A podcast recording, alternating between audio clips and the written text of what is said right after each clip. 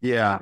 This my response to that could sound critical of the church, but I don't intend it to be more. It's it's how do we equip each other to live on mission? And so it's it, it this statement is said through that lens.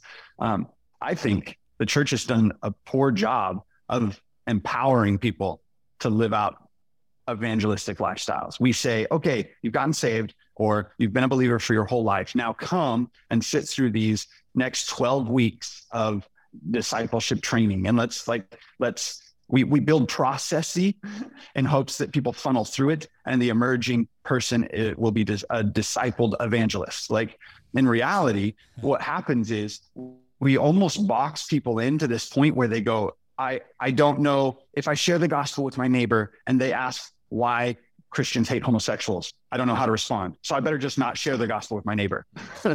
Like the the response to that fear element of I don't know how to respond withholds the gospel's advancement on it on our streets every single day because people that obstacle is I think most evil, easily overcome if the church became more empowering. And and if our discipleship was whatever you know go preach that.